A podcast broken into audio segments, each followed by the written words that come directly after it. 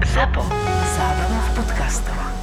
Poďte sa s nami zabaviť. Áno, rovnako vy a vaša značka, váš brand, vaša firma sa môže ocitnúť v tomto podcaste. Pokiaľ nadobudnete pocit, že chcete byť súčasťou tej zábavy, Tak e, nám napíšte napríklad na náš Instagram Marakua. alebo na obchod zavináč zábava v podcastoch.sk a Staňte sa naším sponzorom. Buďte Buďte- partner... Spolu? Buďte partnerom nášho podcastu.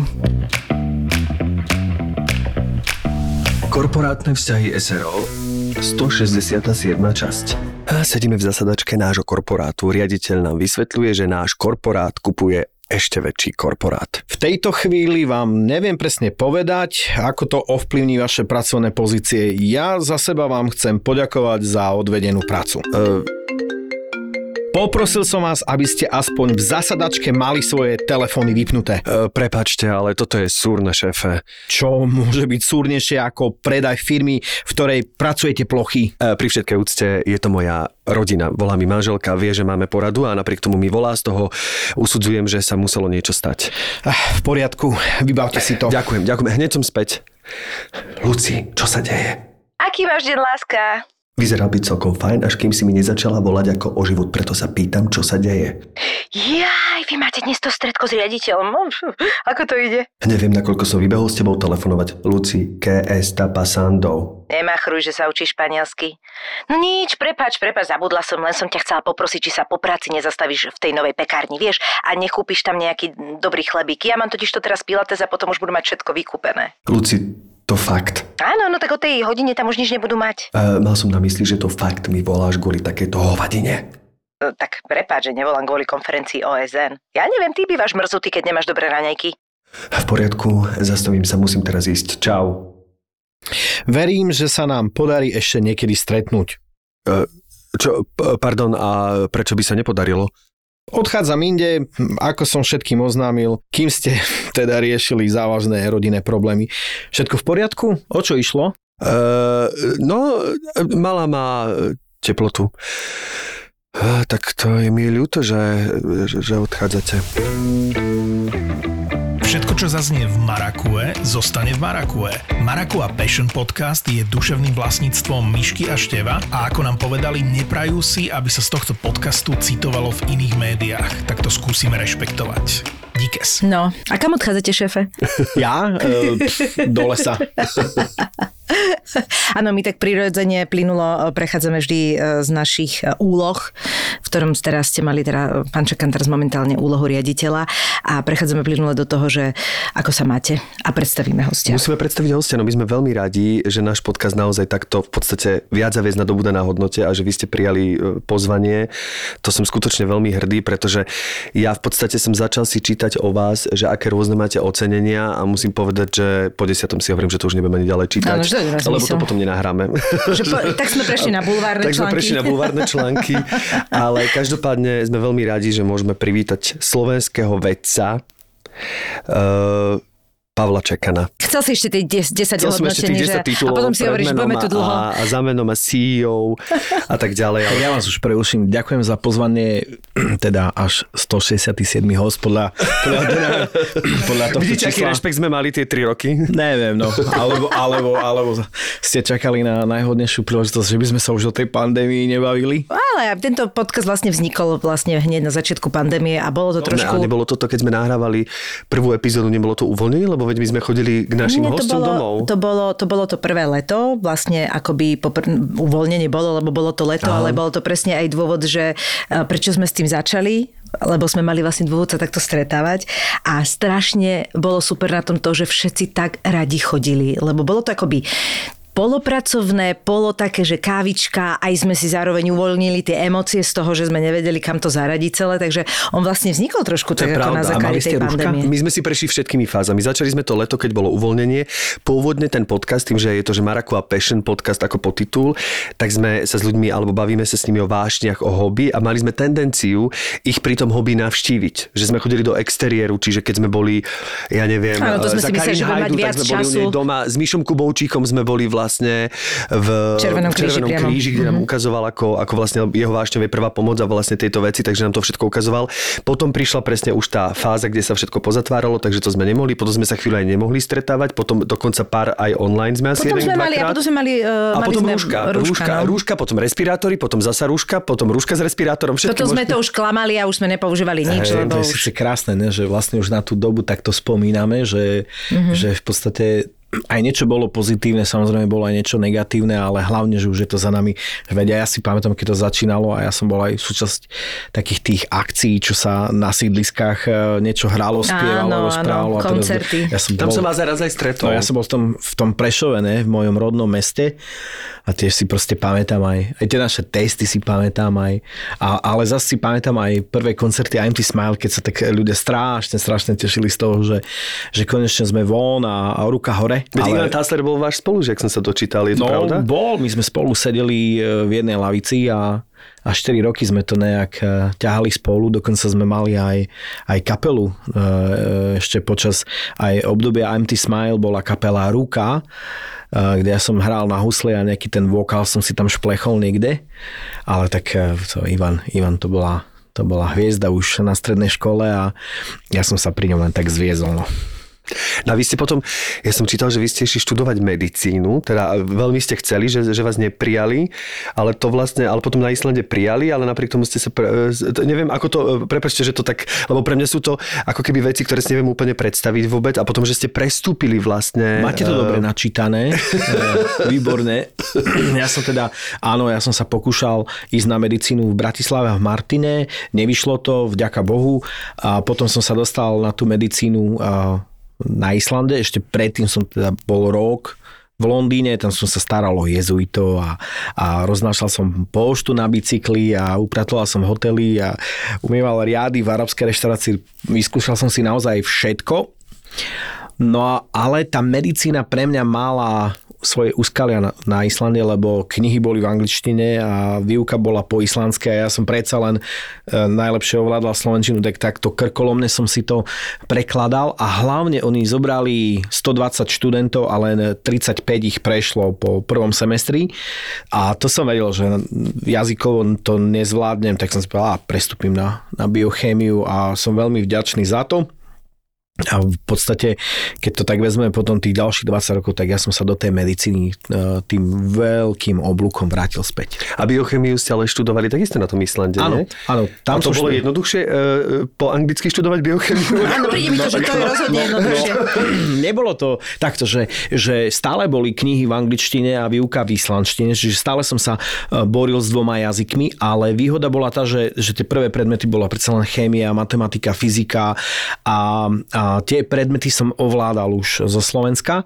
Samozrejme, keď prišla mm, prvá skúška, myslím, že z genetiky, tak to som prepadol, lebo e, všetky otázky boli po islandsky, ale potom som sa to tak nejak naučil. Ja si to vôbec neviem predstaviť. Ja Ja si, akože to, že si neviem predstaviť, že študujem biochemiu, to je, to je To jedna si neviem predstaviť, kapitola. že v Slovenčine. To si si to neviem ničom, si neviem akože to, ako keby tam boli obrázky nakreslené, tak netuším, ale to, že vy proste si to takto lajznete a idete akože do, ešte, že ja neviem, keby to bol zrovna ten Londýn, že tam máte iba teda tú angličtinu, ale toto je úplne uh, A šialené. prečo podľa práve Island? Že ako to No, vôbec ja som v tom vzniklo? 98. odišiel do Londýna a mm, klasicky na operské víza.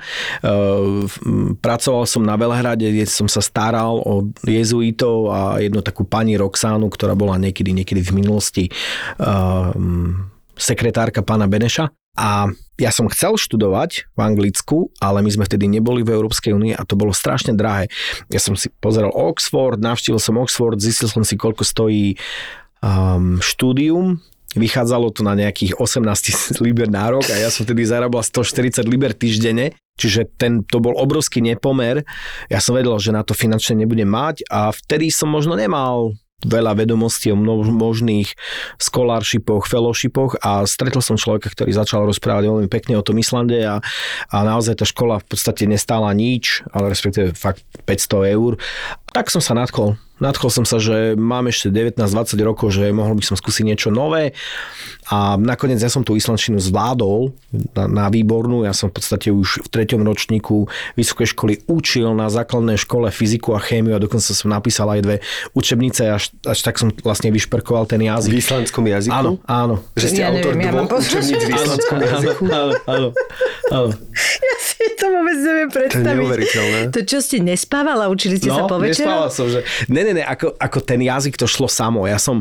A ako znie vlastne, že keby som vás mohol poprosiť povedať niečo úplne Tak, len eh, tak... Oni majú tiež takú svoju básničku, hej, Detvana alebo, alebo Morho, tak napríklad taký je, že Engin grætur Íslending, einan sér og dáin þegar allt er komið í kring kissir torfanáin. Mér er þetta máttulegt, mátti vel til haga, hefði ég betur hana þekkt sem harma í alla daga. To- To, je taká celá Wow. básnička. To, i- počuješ to? To ide samo. Toto podľa mňa ti, to si za týždeň to máš tevo. Toto. To je úplne jazyk presne. Ja hovorím, že toto je presne jazyk, ktorý by som sa naučil. Ale, ale keď- dobre, do- dobre po- poviem, poviem vám to inak, hej, lebo, lebo, lebo to, to neviete, o čom tá básnička bola, ale, ale poviem vám očenáš. Normálne, že očenáš. Fadir vor, þú sem ert á himnum helgistigt nafn, komið þig dríki, verið þinn vilji, svo af jorðu sem af himni. Helgistigt nafn, komið... A, dobre. Gev oss i dag vår dagligt bröd och fyrirgef oss våra skulder svo sem við og fyrirgefum vorum skuldundum. Og ei leið þú oss i frelsni heldur frelsa oss frá illu. Tak to je, to, to, to je také... ja som to úplne mala števy. Hej, ja som to úplne, alebo musím povedať, že teraz pozerám taký švedský seriál a trošku mi to ide do takej, ale veľmi, ako, do takej švedštiny, No ale veľmi áno. laickým počúvaním.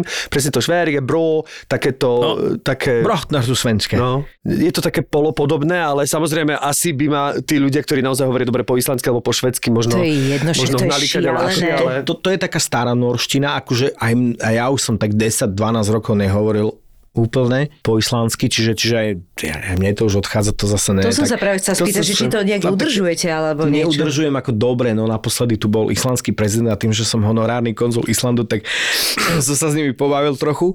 A bolo je strašne z- zábavné, lebo ja som bol ako možno jeden z mála Slovákov, som bol v príprave islandskej delegácie na Slovákov, čiže som presne videl, ako sa tí Islandania pripravovali na nás.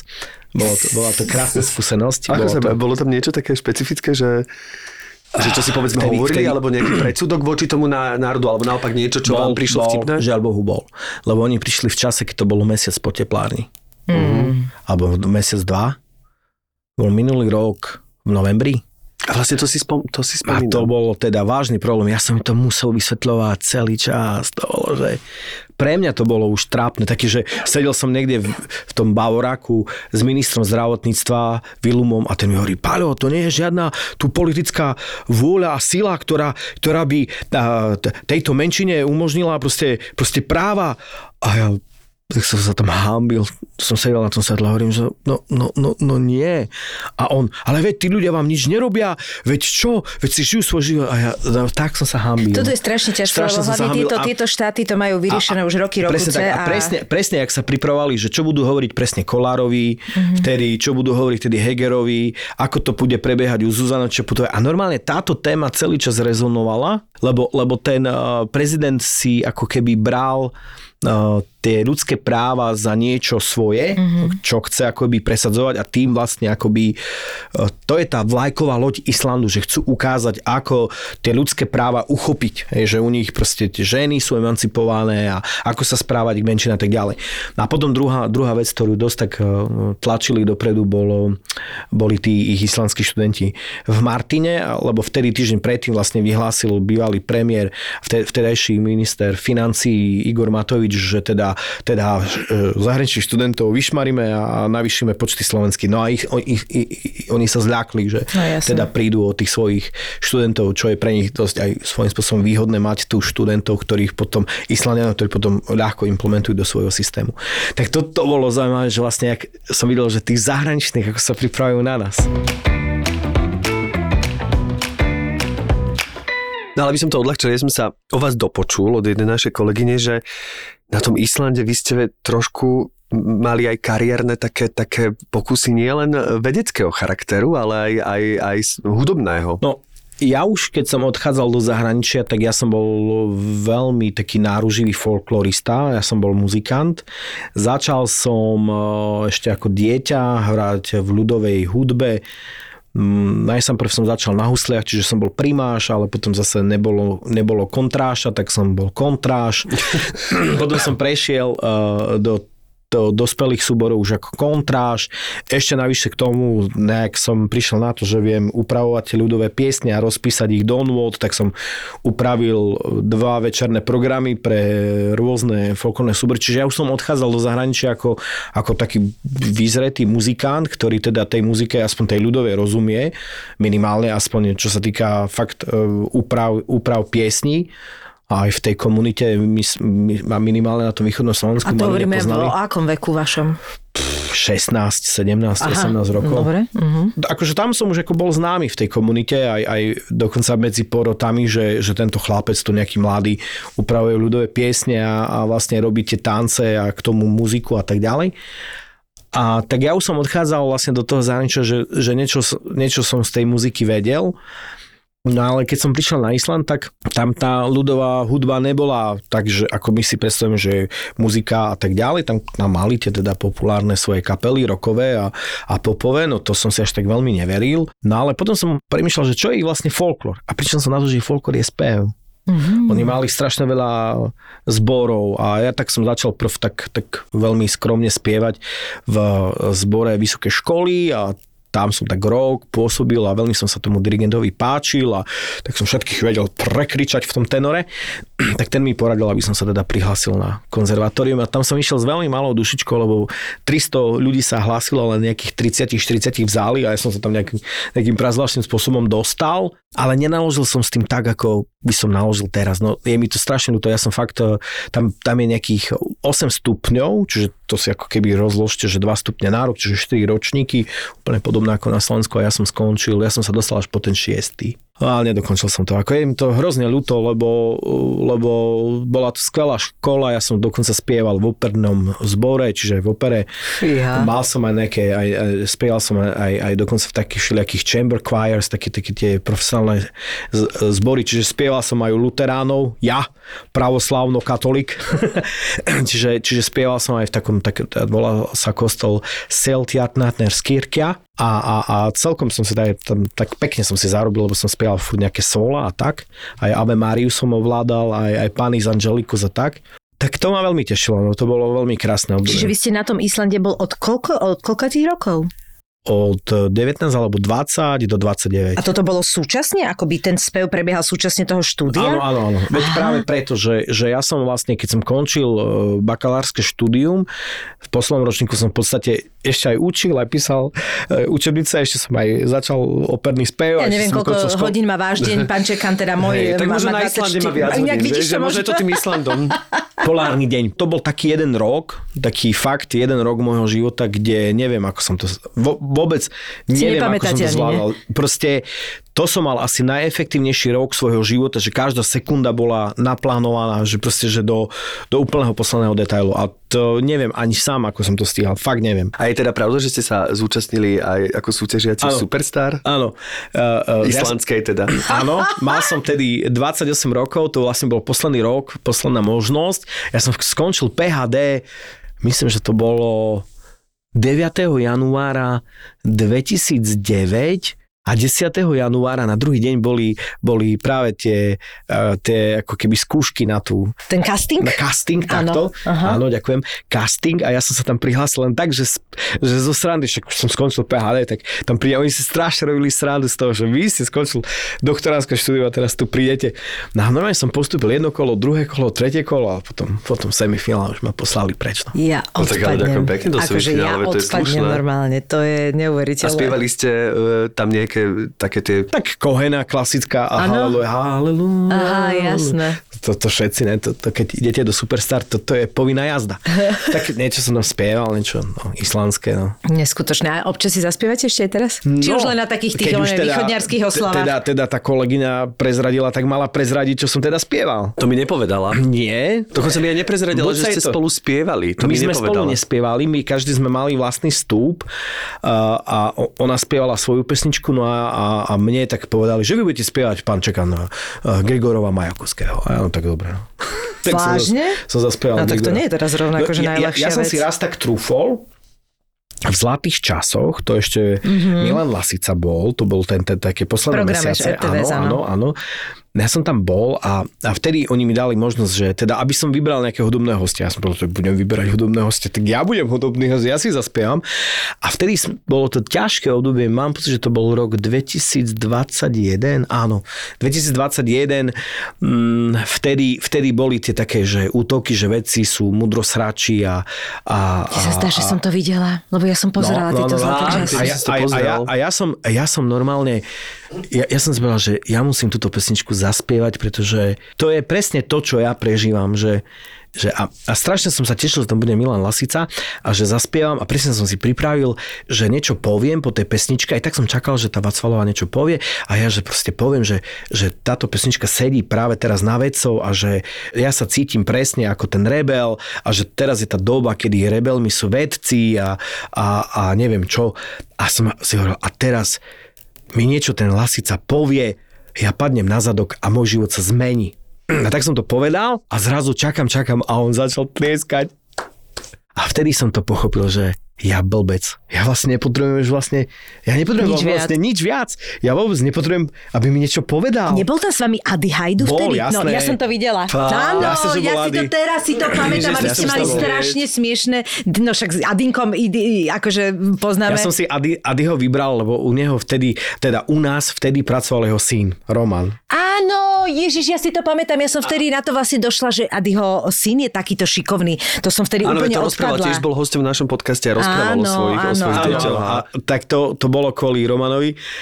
A to som musel Romanovi nejak vrátiť, lebo my sme toho Romana dostali do, do tej relácie a on také krásne vyznanie dal tomu Adimu. Áno. A to som musel to Romanovi spraviť, pretože tak som ho, tak som sa ho dotkol, pamätám si, on prišiel na interviu a, a, a ja som vôbec nevedel, Roman Hajdu, akože nič nedocvaklo. Jasné, samozrejme. A, a potom som spýtal, čo robia vaši rodičia? A on, mamka pracuje ako, v, poisťovni tak a hovorím, a otec? Otec je herec. A hovorím, čo? Adi Hajdu je váš otec? Áno. A ja som povedal, berieme vás. A on tak zosmutnel. Mhm. A vtedy som si povedal, o, tu som sa ho dotkol, ne, že, že, že, asi to už asi niekde počul a tak. Nie, no tak, Tak to- tie deti sú na to citlivé, týchto známych eh, tak, rodičov. áno, no. áno, áno, áno, však, tak, však aj ja mám troch synov a a tak som si vtedy povedal, že niečo musím pre toho ešte Romana spraviť a, a vtedy to tak vyšlo, že ja som si tak povedal, dobre, tak to bude Adi a, a, a to, ale už teraz nahlas hovorím, že na budúce, keď nejaká takáto relácia bude, ja si mám prizvať hostia, tak to bude Ďuro Kemka, Ďuro, počuješ, budeš to ty. Ale ja si to veľmi dobre pamätám, vy ste mali, e, super to bolo veľmi zá- zábavné, to bolo celý ten diel, lebo ste sa tak doplňali. Adinko bol dojatý, to, vie, to viem, to, to bolo vidno. A ja si vtedy hovorím, že ja si to teraz pamätám, že si povedal, že taký, že si aký zábavný, humorný človek a že vedec, lebo to ľudia majú to, tento predsudok klasický. ja som preto do tých relácií šiel, veď ja som stiahol aj Borisa Klempu, e, šli sme do Milujem Slovensko, sme sa tam zasúťažili, alebo e, to ľudské telo, ja neviem, ako Zá- záhady tela. záhady tela, tam sme boli, tam som bol zase s Myšom Hudákom, prehrali sme, hej, proti Malačanom. to bola hamba toto, lebo sa mi staral, babral sa mi do tých mojich otázok a odpovedí. No, a tak ja som to práve náslo preto robil, mm-hmm. lebo som chcel ukázať, že veci sú úplne normálni ľudia a hlavne som chcel dať aj, aj, aj tú odvahu tým vedcom, že nebojte sa, nebojte sa proste ísť do médií, e, oni vás ani neukusia, ani, ani z vás neubudne.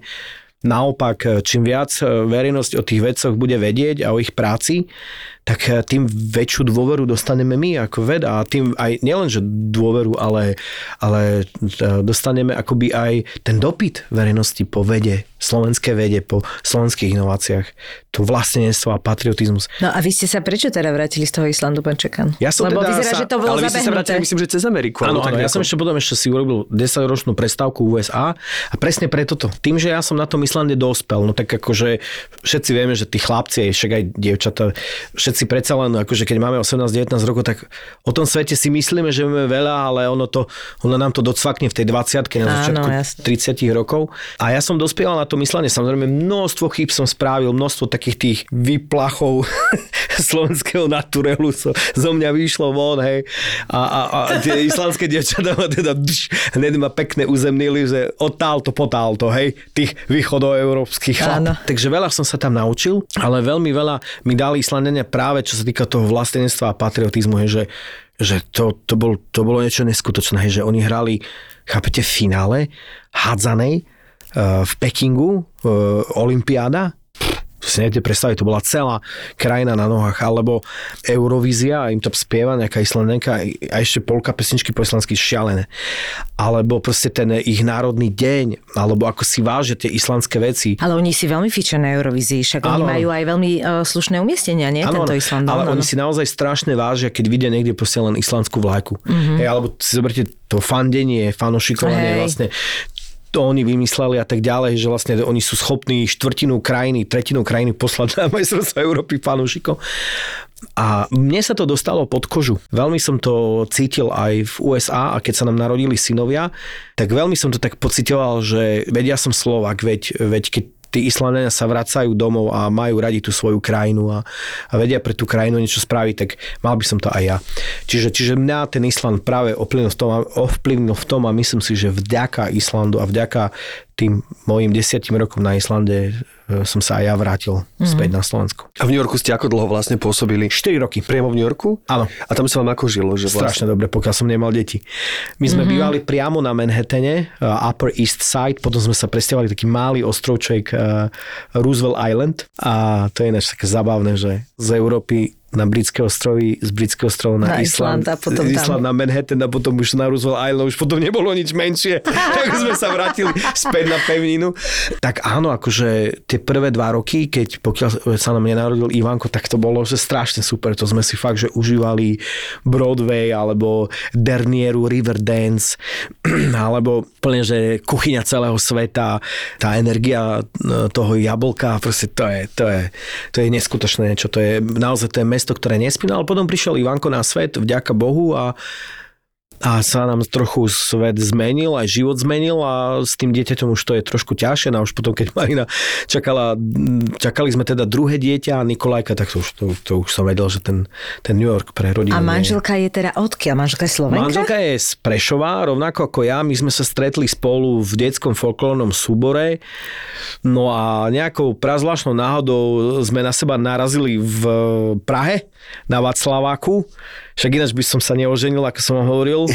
Čakám, ja vy ste tak multikulty, akože už ja som už čakala, že čo, že čo to kde bude a kde ste sa stretli. A Nie. Čiže kedy ste stihli byť v Prahe, či to bol len výlet, hej? Akože. Nie, nie, nie, ja som sa vracal e, z Islandu, som teda išiel na dovolenku domov a ja som ešte, e, keď som odchádzal z Londýna, tak som pracoval pre profesionálnu fotografku, ináč veľmi slávna fotografka, a, e, dokonca kamarátka Koudelku, ktorý je slávny český alebo československý fotograf.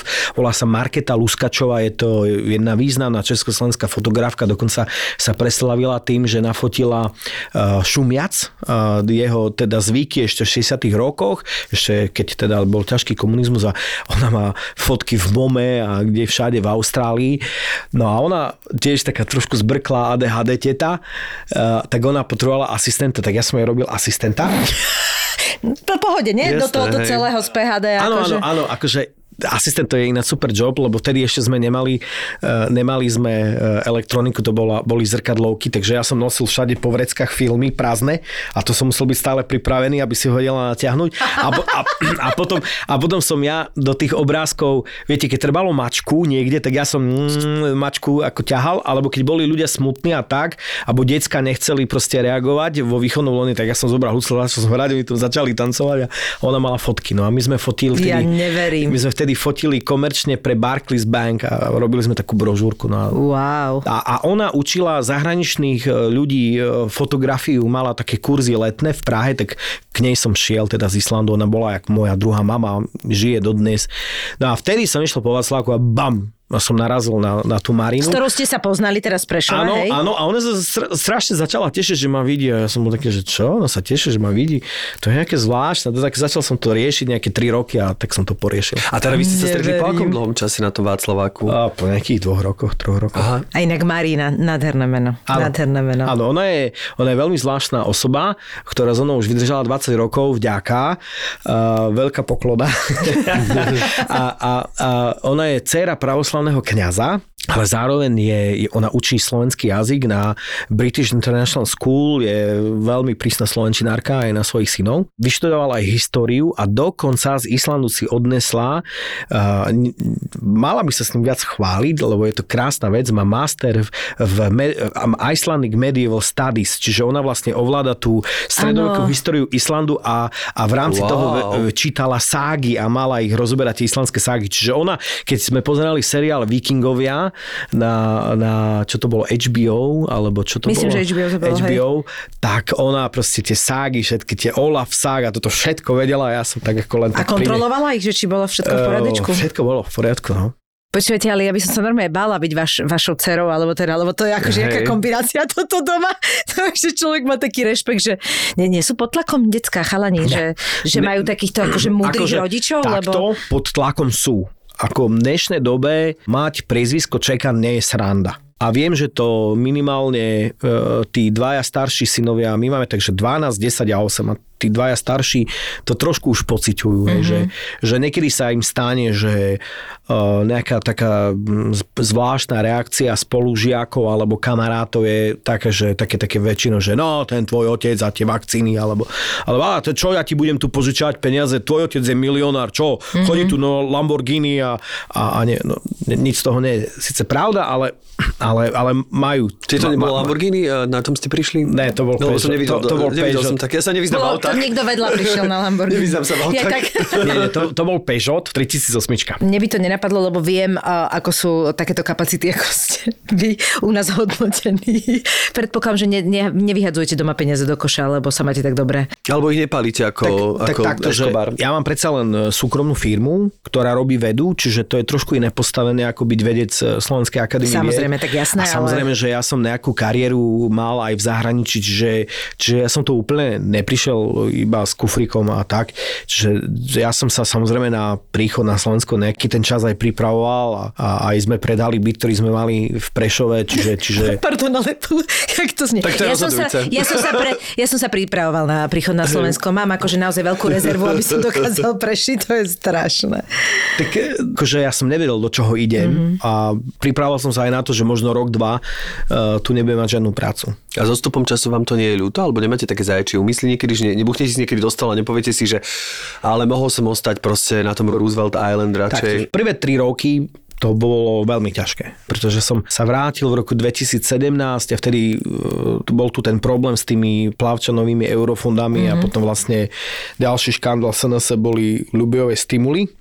To som vnímal ťažko. Tam som si aj tak hovoril, že čo tu robím pre Boha, veď to nie je krajina pre takých vedcov, ako som ja. Ale potom prišla pandémia a, a bolo tak veľa práce, že nebolo čas mysle na to, že ľutujem, neľutujem, proste tu trebalo makať, trebalo pripraviť PC testy, trebalo vysvetľovať ľuďom e, ťažké vedecké fakty, e, trebalo popularizovať vedu. No ale my sme počas e, tých rokov pandémie nezahálali práve na tom našom uh, diagnostickom teste pre pacientky z, mm, z rakovinou prsníka, lebo my sme mali taký veľký európsky grant, 2,5 miliónový a ešte sme aj vlastne niektoré uh, t- ten zisk z tých PCR testov sme vložili do tohto a tento rok sa nám stala taká vážna vec, že my sme vlastne naozaj ukončili obrovskú e, klinickú validáciu a objavili sme niečo v tej diagnostike, čo je naozaj prevratné. A v podstate sme to už ponúkli aj niektorým pacientkám a napríklad pri e, prvej pacientke sme trafili liečbu a, a, a aj keď mala vlastne už metastázy a tá rakovina sa jej vrátila späť, tak vlastne ten liek, ktorý my sme identifikovali ako efektívny, e, ju dostal do úplnej remisie. Takže To je to, fantastické. to, to, je, to je niečo, čo je pre mňa, to bol životný sen. A je to, je to ešte spojené s takým príbehom, takým veľmi emotívnym aj pre mňa, že viete, ono, keď pracujete s rakovinou, je také zvláštne, že, že niektorí hovoria, že tej rakoviny sa prestanú bať, alebo naopak, že sa jej začnú. Ešte viac. Mhm. Ale ja som sa nebal tej rakoviny prsníka kvôli sebe, ale ja som sa bál, že kvôli žene. A však asi vidíte, že ju mám strašne ráda, že to je pre mňa proste žena môjho života a ja som si tak hovoril, že predstavte si, že ona dostane tú rakovinu a ja som, že pol roka do ukončenia validácie alebo do vývoja. Že mňa by porazilo z toho. No, jasné. A ja som celý čas tak trpel uh, uh, s tým strachom a pamätám si, jak, som, jak prišli tie prvé výsledky, tie pacientky, ja som prišiel tak domov, ona tak ako prestierala večeru a ja tak slzy v očiach a som tak povedal, že Marinka, že vieš čo, si zachránená. A ten moment si už budem pamätať do konca života. A pointa, a ten moment sa stal na Slovensku. Nie v Amerike, ani na Islande. On sa stal na Slovensku. A asi je dôvod, prečo e, tá veľká vec, a uvidíte ešte ten úspech, lebo my sme ešte iba predvčerom, či v piatok sme submitli veľký vedecký článok do Nature Medicine. Naozaj ide o jednu veľmi prevratnú inováciu, že sa to stalo na Slovensku a že na tom robia Slováci, že niečo tu mi hovorí, že, že to tak malo proste byť. A do toho vhádať nejaké, že či ľutujem alebo ľutujem, že už je strašne zbytočné a už je príliš, už sme príliš ďaleko na to, že by sme, sme sa vracali späť a niečo ľutovali. Toto môže zmeniť slovenskú vedu, alebo aspoň pohľad našej verejnosti na slovenských vedcov a aj biotechnologické firmy. Dúfam. Ja sa len vždy strašne bojím, že my sme není tí, čo to hodnotíme a zase to bude musieť ohodnotiť celý svet, aby nám došlo, že to vzniklo u nás a že sa na tom podielajú naši No, veci. to je tak, no. Je, ale je to hrozné. Ale- a prepáčte, mňa to teraz úplne dojalo, lebo ja mám Je okolo to seba toľko kamarátok, toľko kamarátok, ktoré sú, už nemajú prsníky proste a proste viem, že budú celý život v remisii a to je ešte ten dobrý, Lepší prípad. lepší prípad. No, že ale ja proste im, že- nechápem toho, že koľko toho je a, a proste, že i takáto veľká vec sa udiala, pán Čekan, to je akože, ja teda presne neviem, že čo, vám ale už teraz sa teším, to gratulujem. ja, vám. ja, ja vám to môžem ako v jednoduchosti vyrozprávať. To by bolo chcete, super, že, to by bolo že, super. Že, že my v podstate sme signifikantne zlepšili presnosť tej diagnostiky. E, Prvú vec, ktorú vidíme, je heterogeneita. To jej odhalenie je dôležité, aby sa vlastne tá liečba nastavila ešte lepšie. No, e, spresnili sme to napríklad tak, že tá subtypizácia je teda o dosť presnejšia. Je to vďaka tomu, že my používame taký laser, ktorým režeme iba tú časť tkaniva, ktorá je potom neskôr dôležitá pre výslednú diagnózu, ale my hlavne vieme tým, že sa vlastne dívame až na 20 tisíc biomarkerov naraz, tak my vieme e, s určitou presnosťou a náskôr hovorím s určitou, lebo Áno. niektoré veci ešte stále nevieme, uh, ale s určitou presnosťou vieme od, o, predikovať efektivitu liečby. To znamená, že my vieme napríklad zobrať 45 možných lieč, liekov a vlastne vybrať z nich ako keby tie tri najefektívnejšie. A úplne najviac čo je úplne najväčšia inovácia, je, že my vlastne teraz je taká nová línia takých inovatívnych liekov, oni sa volajú po anglicky antibody drug conjugates. A zatiaľ onkologovia vedia, že fungujú, ale nevedia ako. Mm-hmm. A my vlastne aj v tom novom článku vlastne im hovoríme ako fungujú a, a toto môže byť obrovská zmena v, nielen v diagnostike rakoviny prsníka, alebo vo všeobecnosti v diagnostike solidných e, tumorov, čiže tkanivových tumorov a myslím si, že toto bude veľký zvrat. Veľký zvrat Čiže za, prakticky by za 10 sa rokov. ako keby nemalo už stať napríklad ako tá, tá moja, moja kamarátka, že ja bola nastavená liečba, ona bola na nejakej chemoterapii a trebárs po dvoch e, dávkach jej museli zmeniť, lebo zistili, že jej odišli biele krvinky, neviem čo, neviem čo, ale že ako keby sa presnejšie dala určiť, tým pádom hneď od začiatku zabíjame, čo máme. Presne hej. tak, pre, presne tak že, že vlastne sa nájde tá najefektívnejšia, že to samozrejme bude trvať veľmi ešte dlhé roky a bude to si vyžadovať veľa úsilia a, a veľa aj ochoty onkologov, pretože to môže meniť guideliny a, a všetko možné, ale ja pevne verím, že sa dostaneme do štádia, kedy tá, tá liečba bude personalizovaná a, a vyslovene, že cielená, ale nie ako sekundárna, ako tá, tá druhá línia takto,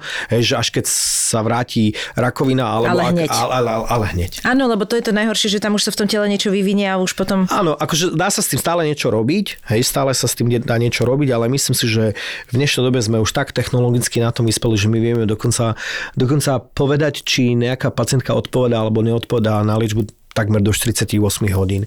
Fú, ale, to je úžasné. Ale aby som, aby som ako dodal, je, že samozrejme k tomu je vždycky potrebná aj tá včasná diagnostika. Vždy, vždy aj tie screeningy, hej, že, že vždy je dôležité aj, aj tú pacientku odhaliť, alebo teda tú rakovinu odhaliť včasne. Že, že aby, aby teda ľudia teraz nečakali, že nejaký zázrak tu je a budem podceňovať nie, preventívne nie, nie, nie. prehliadky, že to ide všetko v ruka v ruke, ak teda ten systém bude spolupracovať a pacient bude spolupracovať s onkologom a veda e, s, s e, medicínou, tak, tak ja si myslím, že my sa môžeme Ježiš, dostať. Priatelia, choďte na tie preventívky, choďte na tie preventívky. Ja síce tiež, ja viem, že koľko ľudí to má také, že niekam príde a ten doktor im povie, na čo ste tu alebo niečo. Ja stokrát radšej budem za debila, lebo ten pán doktor potom so mnou nebude, keď ja budem, uh, už neskoro bude. Takže choďte na preventívky, prosím vás. No toto je úžasné. Ja som úplne z toho ako keby dojatý a chcem sa opýtať, že napríklad tento systém, teraz sa pýtam úplne laicky, najlaickejšie, najlaickejšie ako len viem, najlaickejšie, že je po, potom aj prenosný, alebo táto diagnostika môže pomôcť aj v iných druhoch tých, uh, povedzme, rakovín, alebo je to špecificky dané iba na tú rakovinu prsníka? Teraz v tomto štádiu je to špecifické na rakovinu prsníka, pretože to musí, musíte stále začať veľkou retrospektívnou validáciou na niečom, ale tak ako som povedal, tie tá nová línia tých inovatívnych liekov antibody drug conjugates sú v podstate, v podstate už na všetky tie solidné tumory, čiže nie je to, e, nie je to špecifické neskôr pre rakovinu prsníka, ale pre všetky tkanivové, čiže kľudné a môže to byť aj rakovina kože, plúc, e, e, žalúdka, hrubého čreva. To je skvelé. Tak čo ste doma oslavovali, keď ste prišli a povedali to Marine? Fú, oslavoval, no. Fakt som to oslavil. Tak to, to je... krajší darček žiadny manžel nikdy manželke nedal, podľa mňa. Čo také Lamborghini, ale toto... akože, akože pre mňa, pre mňa to, je, to je veľký vedecký vrchol. Obrovský vedecký vrchol. Pandémia je proti tomu nič. Tie PCR testy, to je, to je, že to bol len taký, taký, taký ako keby taká skúsenosť ako dostať nejaký test cez, cez tie certifikácie priamo do praxe, ale, ale, ale to, tá komplexicita rakoviny vlastne tkvie ako keby, že rozdiel medzi ľudskou bunkou a, a, a tou vírusovou je, že tam má jednu RNA a ľudská má 20 tisíc. Mm-hmm. Takže to je asi, asi, asi, asi taký, t- takýto rozdiel v komplexicite. Šialené. Dva podcasty, ktoré miluješ spolu, spolu a naživo. Naživo fenomenálne vražedné psyché a najobľúbenejší cestovateľský podcast Choď do. Choď do. V najmodernejšom klube na Slovensku Ministry of Fun, Ministry of Fun. Banská Bystrica. V stredu 13. decembra o 7. večer. Nenechaj si újsť najväčšiu podcastovú show v histórii ZAPO. ZAPO. Vstupenky zoženieš iba na zapotur.sk. Tešíme sa na teba. Ako vyzerá taký bežný deň, alebo že ako vyzerá taký bežný pracovný program slovenského vedca? Vy Dávate si aj výkavu, pán Čekán? Alebo, ako, ako, ako, lebo tiež ste spomenuli, že mali sme veľa práce, málo práce, že čo to, čo to v podstate, keď máte nával práce, že ako, povedzme, ako často ste v tej práci, ak, či, či si to nosíte domov, e, čo to znamená napísať štúdiu, čo to znamená, že, že čo všetko to, ako, viem, že je to veľmi komplexná otázka, ale že len pre predstavivosť poslucháčov aj nás, ktorí absolútne nemáme poňatie o tom. E, aj keď teda už teraz tá debata sleduješ, hej, že ale už, ja už, úplne sme inde už hej, dnes. Ja už som začal používať slovo špecificky v každej druhej vete. Podľa mňa to je len krôčik k tomu, že porozumiem tým dvom slovám, ktoré ste spomenuli v tom opise, na ktoré som sa nechcel pýtať. Ešte tak, že personalizovanie a citlivosť. A, a takto, že veľmi záleží, na ktorej vedeckej úrovni ste. Že ak, ak by sme riešili mňa, tak to už je trošku, trochu iné. Ja, ja som aj, aj CEO, generálny riaditeľ, aj vedec aj podnikateľ, aj v podstate investor a tak ďalej. Čiže, čiže u mňa to už je trošku ťažšie. A, a tým, že som aj zakladateľ firmy, tak ja v podstate áno, chodím do práce každý deň, ale ja v podstate nikdy v práci nezačínam ani nekončím. Ja som práci stále. Čiže aj tu vlastne keď sedím, tak uh, robím si svoju prácu ako tvár firmy, uh, tu, tu veľmi rád som a samozrejme, že, že vždy, keď budem sedieť v nejakom podcaste, tak sa posnažím akoby aj vysvetliť to, čo tá firma robí mm-hmm. a mhm. predstaviť aj naše... Samozrejme, ako je to reprezentácia. Samozrejme, áno. áno. Čiže, čiže, čiže, čiže aj to je napríklad obrovská súčasť mojej práce PR, hej, čo v podstate be, bežný vedec nemusí robiť. No, samozrejme, že venujem sa aj vedeckým výsledkom. Ja už tie experimenty nerobím, škoda, ale ja som to robil 20-25 rokov, ale stále analizujem dáta, stále analizujem vedecké výsledky a stále sa snažím vymýšľať aj, aj nové inovácie, mm, aspoň, aspoň v tom odbore, z ktorého som ja vzýšiel, čiže biochémia nukleových kyselín. A, no ale e, samozrejme, že, že ja zháňam peniaze, pomáham písať granty, alebo niekedy ich píšem, um, reprezentujem tú našu firmu Kade Tade, teraz sme aj poradcovia vlastne v Európskej komisie e, pre tak, takú, takú vec, ktorá sa volá Global Gateway, no proste milión vecí. Ale bežná práca nášho vedca v rámci firmy je tiež znovu príde každý deň do práce, má nejaký plán, má nejaký projekt, na ktorom pracuje, nejaký svoj špecifický. My máme rozdelené tie týmy, niektorí robia sekvenácie, niektorí robia vizualizáciu tkáne, niektorí robia vývoj nových technológií. Máme aj tak, taký tým, ktorý sa volá Oligo House, tí vlastne syntetizujú syntetické DNA alebo RNA molekuly a tak ďalej, ktoré sa používajú v rôznych tých diagnostických metodách a technológiách a tiež v podstate robia nejaký experiment, vyjde super, nevíde super, lebo však sa znovu niečo naučíme, ideme ďalej, píšeme vedecké články a tak ďalej, čiže, čiže my sme bežná, bežná, bežná vedecká firma, ale ja som veľmi špecifický prípad e, toho je ďaleko viac než len vedy.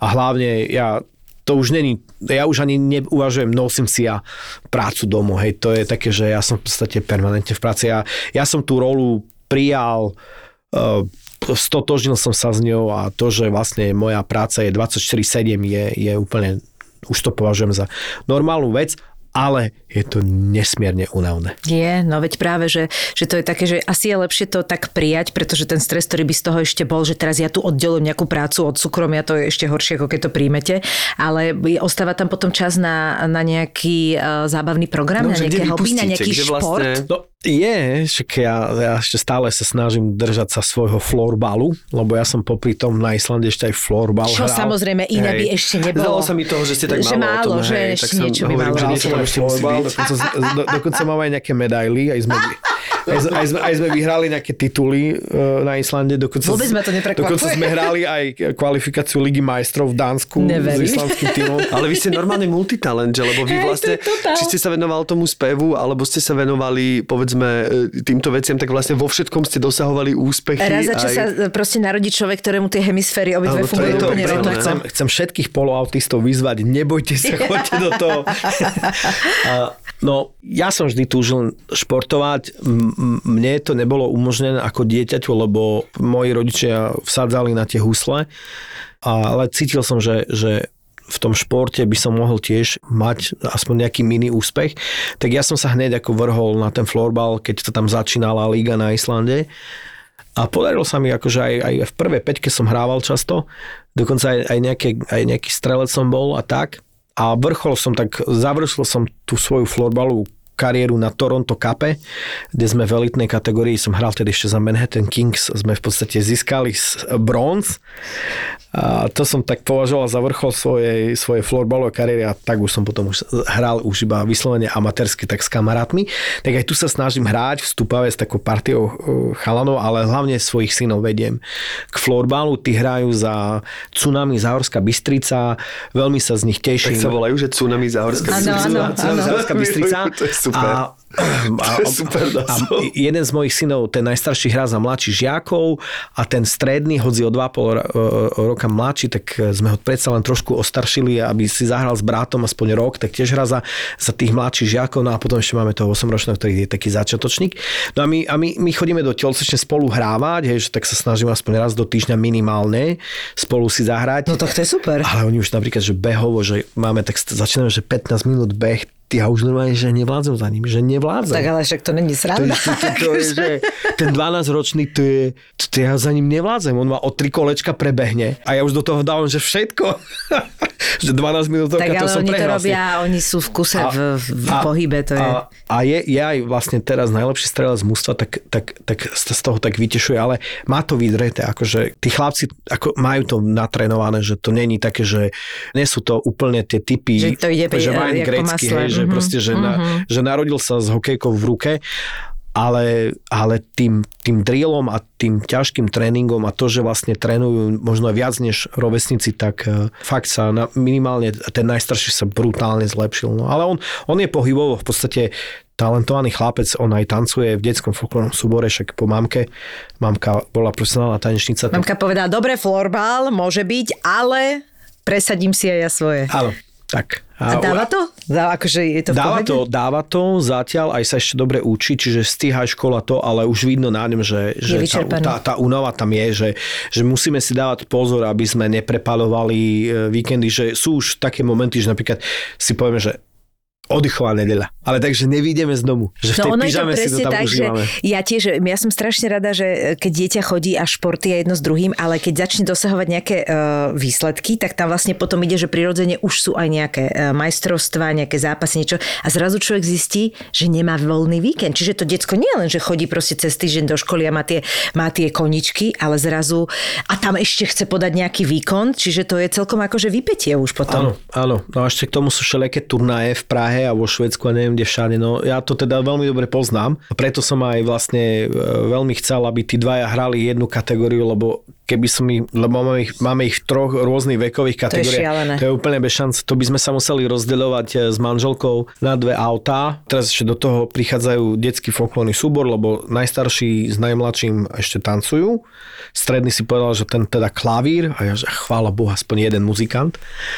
Takže, takže máme to, máme to, no, tie víkendy máme ale už to, že viete o vašich synoch, kde ktorý je a kedy, znamená, že s nimi trávite čas, lebo viem si predstaviť, že niektorí e, manželia, ktorí majú fakt, že veľa roboty ani netušia. No, to, to, to, je samozrejme, že práca mojej manželky, to Marinka zase, zase, zase v tomto je veľmi vokálna, že teda kedy už zanedbávam a nezanedbávam. Ale že je pravda, že aj trošku viac cestujem, lebo musím do zahraničia častokrát chodiť. Samozrejme, že je aj moja vôľa a je to aj môj obrovský záujem, aby som Samozrejme. teda s nimi trávil čo najviac času. Čiže chodíte normálne s tým florbalom, tak to ste povedali Švedsko a takto normálne na Ešte, turné? eš, ešte Švedsko ešte nie, ale napríklad už v Prahe sme boli. Uh-huh. Alebo v Brne. V Brne som dokonca raz bol na jednom turnaji, že som si povedal, že dobre, idem s vami, idem trénovať, tak som bol dokonca tréner. To je neskutočné. A sme vyhrali 5. miesto. A s Adym nechodíte na golf? Alebo tak, že? Nie, nie, na golf ma ešte nezlakali. To je celá ináč taká partia. Ady a potom ešte Filip. Áno, Tuma, Tuma, a potom ešte Šaňo Galfi a niekedy sa tam pritrafí Peťo Bondra a tí ostatní.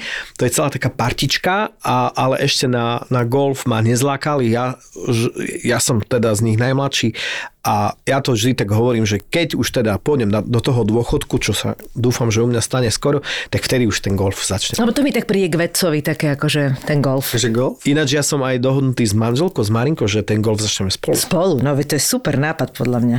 Už de- deti už budú samostatné a pôjdete si dať jamky. Ja sa chcem ešte opýtať takto na záver, máme takú rubriku, e, že vlastne odporúčania, či už kníh alebo, alebo filmov a vy tým, že ste vedieť, že máte niečo zaujímavé, čo by, e, pokojne to môže byť aj, ja neviem, Možno nejaký, jednu nejaký ťažšiu, Marvel, ale možno niečo? aj niečo z vašej profesie, že môže byť zaujímavé pre toho, kto by chcel trošku tú vedu niekde nacítiť, e, že, že niečo, nejaký buď dokument, alebo nejaký film, ktorý vás inšpiroval, alebo niečo, ale pokojne to môže byť niečo, vôbec sa to nemusí týkať vedy, aby ste nemysleli, že teraz e, vám Alebo pokojne to môže byť obmedzenia. aj viac typov, že môže to byť aj Áno. teda niečo vedecké pre laickú verejnosť, môže to byť niečo Áno. odbornejšie a môže, Môže to to byť, byť úplná... kniha, uh, film, f- čokoľvek. Môže to byť skvelý dokument o florbale. Alebo o opere. Ja som v tom, že strašne zlý. Strašne zlý. A už som veľakrát zažil, že, že, že ma prosili a odporúčajte niečo a knihu a to a tamto, ale keď ste to počúvali, ja nestíham, že No, akože, jasné, akože ja jasné. tie večere už my teda pozeráme, že strašne veľa Netflix, tak mohol by som odporúčiť dokument teraz o Davidovi Beckhamovi, alebo teraz bol ten taký, taký pekný film, ja názvy si nepamätám, Nevadí. akože hrozný som v tom, ale teraz je Povedzte, taký, tam ja ta- taká tá štvorséria na Netflixe o druhej svetovej vojne, kde vlastne tá slepá dievčina kóduje, teda rozpráva do rádia. To sú myslím, že nejaké svetla, ktoré No, nevidíme. to sme spomínali, Tak to áno, som- to- áno, to- a to je áno. ten Hugh Laurie, čo To tam som Dr. ešte House, nevidel. to, som ešte teraz, to som teraz Áno, videl. Všetky takže sa to štyri, oplatí. Oplatí? všetky štyri diely, podľa mňa je to veľmi pekné. Super, tak to sme mňa spomínali, veľmi pekné. Ako, ten koniec sa mi trošku nepáči. Ja by som teda romantickejšie to ukončil, ale nevadí, však to nemusím hovoriť. No, Sú napríklad- uh, ktorá nevidíme, tak Áno, sa to svetla, ktoré nevidíme. Ale ja som, že v tom brutál hrozný. Akože, akože uh, v, v menách, v názve. Včera sme pozerali napríklad, že Vila a Lucia. No. Tak to sme dajak nedali úplne. Sme nedali. A to je taký žáner, uh, Žáner, že to je iný. špecifické. Zase to slovo. Tieto svetla, ktoré nevidíme, toto by som určite, určite odporúčil a ja, ja som obrovský fanúšik Tolkienových vecí. Akože mm-hmm. Pre mňa to je, to je žáner o sám o sebe, tá fantasy.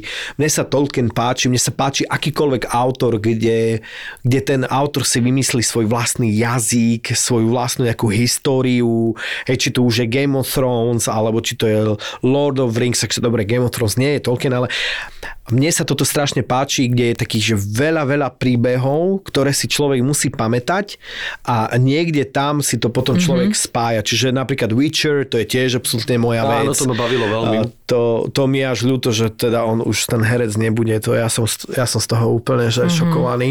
Ja si tam neviem nikoho iného predstaviť. Je- Čiže, čiže ale, ale vidíte, že mne veľmi podobné, napríklad aj, aj ten uh, The Last Kingdom a takže, Mhm. mm-hmm. že väčšinou vikingovia, že, že Áno, mne, je tam mne to tá niečo. história, alebo tak tie rôzne príbehy a tak, kde stimulujem ten mozog, že si musím pamätať z jedného Mhm. mm. dielu po druhý, že toto ma, to ma, to ma, že strašne baví a, a, a dozvedieť sa niečo nové a ja naozaj využívam filmy a dokumentárne uh, filmy na, na nasávanie naozaj faktov a, mm-hmm. a, a čiže dávam si samozrejme pozor, aby som pozeral veci, kde, kde, kde sú naozaj tie historické fakty mm-hmm. jasne podané. No takže ten mozog si žiada stále ten prísun. Áno, to meso tam musí byť. Nie, no.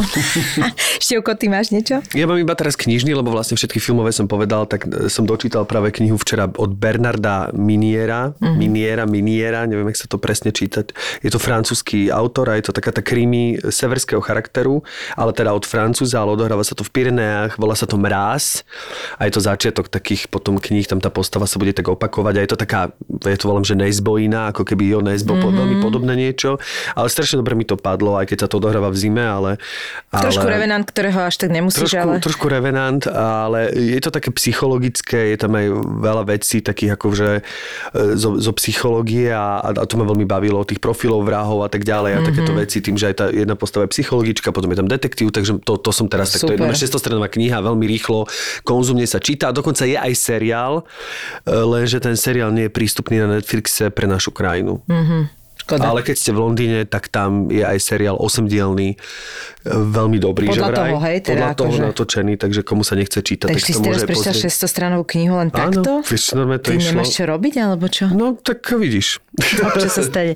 No ja mám zase tiež, ja teraz stále čítam knihy, lebo mne to ide veľmi pomalinky, takže nemám nič nové, ale môj obľúbený Trevor Noah začal mm-hmm. robiť podcast a volá sa to What Now a je vonku už prvá časť eh, s Dwayneom Rock, no The Rock proste. Dwayne Johnson? Dwayne Johnson, áno, ďakujem, Dwayne The Rock Johnson a je to presne taká tá Trevorčina, že sú to také tie super rozhovory, kde sa dozviete o človeku. Je to proste Maraku, len, len v Amerike, akože. Dalo by sa povedať. Takže to je môj tip na počúvanie. Pán Čeka, tak vám ďakujeme veľmi pekne, že, že ste si našli čas vo svojom pracovnom programe, že ste, že ste prišli. Držíme vám palce. Ja som fakt dojetý. Ešte raz pripomínam, že je to úžasný úspech, ku ktorému vám gratulujeme a verím, že ešte vlastne spustí dominovú lavínu ešte väčších, väčších a väčších a väčších úspechov a, a nech sa vám darí či už v osobnom živote alebo vo, vo firme. Tak ja samozrejme ďakujem. Mňa vždy podpora, dobré slovo potešia a ďakujem za pozvanie a prajem všetkým ešte pekný deň.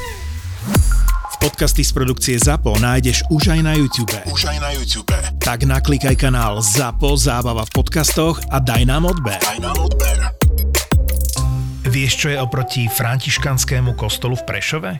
Obchod mojej sestry. Plný malých, drobných vecičiek, z ktorých tvoje šikovné ruky dokážu vytvoriť krásne veci, ktoré potom zútulnia tvoj svet.